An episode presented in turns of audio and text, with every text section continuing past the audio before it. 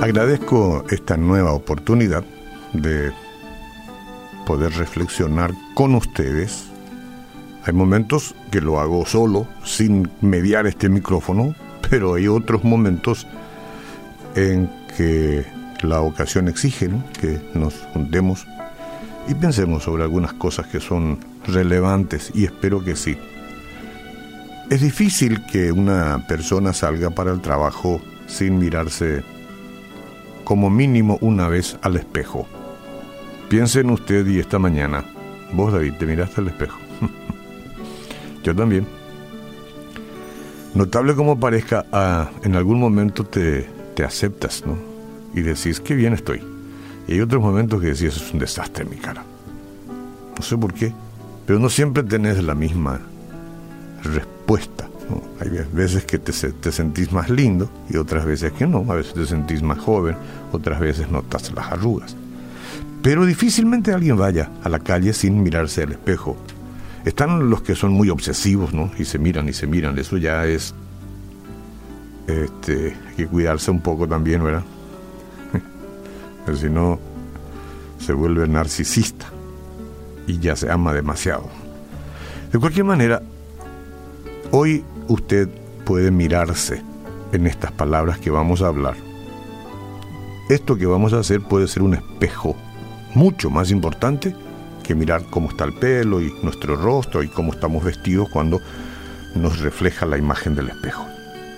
En 1 Pedro 1, 6 al 9 primero, vamos a ver un poquito la palabra de Dios. Dice ahí 1 Pedro 1, 6 al 9, en lo cual vosotros os alegráis, aunque ahora por un poco de tiempo, si es necesario, tengáis que ser afligidos en diversas pruebas.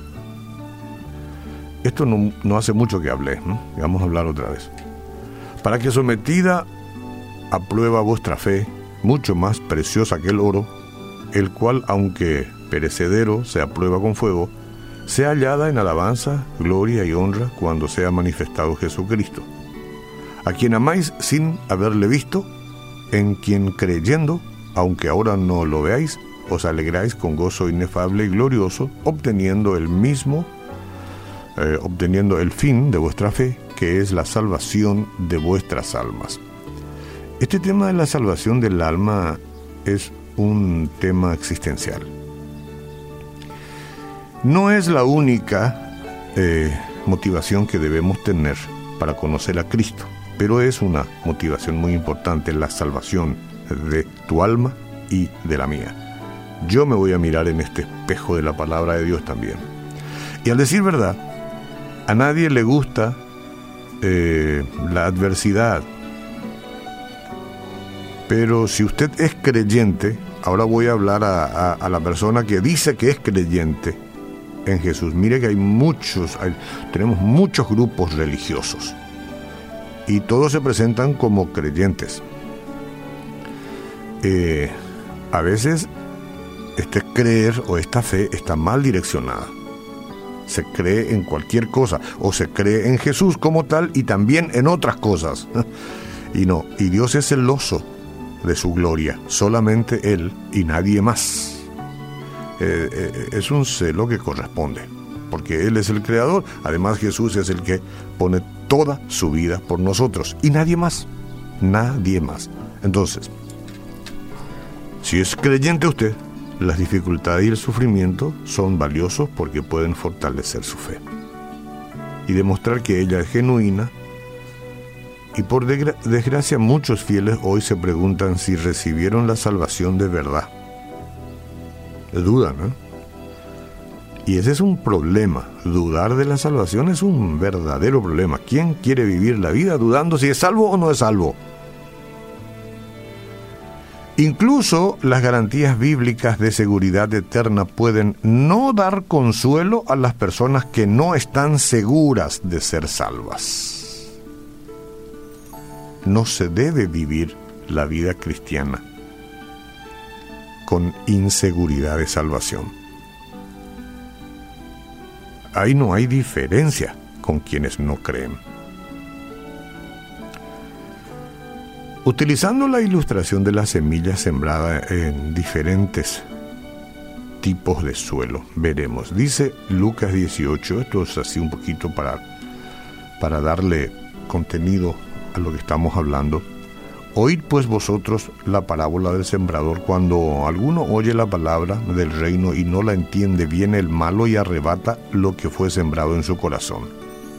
Este es el que fue sembrado junto al camino, la semilla junto al camino.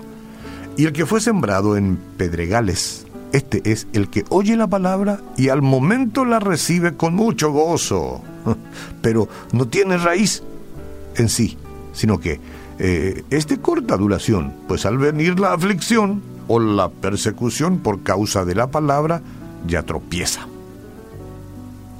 El que fue sembrado entre espinos, este es el que oye la palabra, pero el afán de este siglo, los problemas, el engaño de las riquezas, eh, ahogan la palabra y se hace infructuosa. No es que la palabra sea infructuosa, él mismo hace que sea infructuosa. Ahora, el que fue sembrado en buena tierra, y ahí es donde tenemos que poner la atención, este es el que oye y entiende la palabra y si no entiende de momento va y consulta y habla y examina y busca y da fruto y produce a ciento, a sesenta y a treinta por, por uno. Bueno, el Señor contó esta parábola acerca de varias reacciones ante el mensaje del Evangelio. Él lo que hizo es describir uno de los suelos como rocoso, eh, comparándolo con alguien que al comienzo recibe la buena nueva con alegría. Muchos van y escuchan. Me gustó, qué lindo. Eh, hasta qué buen espectáculo fue. Alguien dijo una vez, qué linda es la función. Porque escuchó predicar a alguien, qué linda función. No es una función, es la, eh, la ponencia de la palabra de Dios. Entonces, está bien, algunos lo reciben con alegría, les gusta, qué bien que habla, pero al encontrarse con pruebas se aleja porque la confianza es superficial. La confianza en Cristo superficial no sirve. A menudo se desvanece cuando es puesta a prueba por las dificultades. Ahora, por el contrario, Pedro dice que cuando los creyentes fieles se ven acosados por las pruebas, ahora estamos hablando de los creyentes fieles, de los que creen y se han dispuesto a creer para siempre, pase lo que pase. Las pruebas para esto, para estos, les afirma. Están más firmes en Cristo. Hay prueba, duele. A veces hay que soportar hasta pérdidas, ¿no? Fuertes de alguien quien amamos. Prueba muy dura. Pero permanecen fieles. No cuelgan la fe y se van. Su fe demuestra ser genuina. El resultado es la confianza en su salvación. Yo creo y nadie me mueve de aquí. Yo sé en quién he creído y nadie me mueve de aquí. Me vienen muchos problemas de todos los colores y de la intensidad que parecen tormentas devastadoras, pero yo no me muevo de la fe. Yo sé en quién he creído. Con esa clase de prueba es que se crece, crece la seguridad, crece la confianza en Cristo. Su perseverancia continúa y es el fruto de la salvación que usted siente en el alma, que demuestra que permanece. Yo soy la vid, vosotros los pámpanos, dice Jesús. El que permanece en mí y yo en él, éste lleva mucho fruto, porque separados de mí, nada podéis hacer.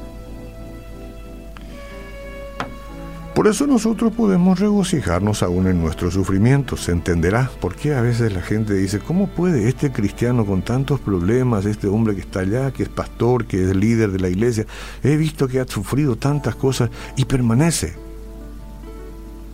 Y porque sabe que a través de todas esas cosas que le pasa, Dios le asegura la salvación. Que Dios le conforma a su imagen. Saber esto, entonces, Amigas y eh, amigos, sepan ustedes, hermanos, saber esto debe darnos esperanza y aliento para avanzar en el proceso de santificación. Avanzar. No está todo hecho todavía. No somos inmunes.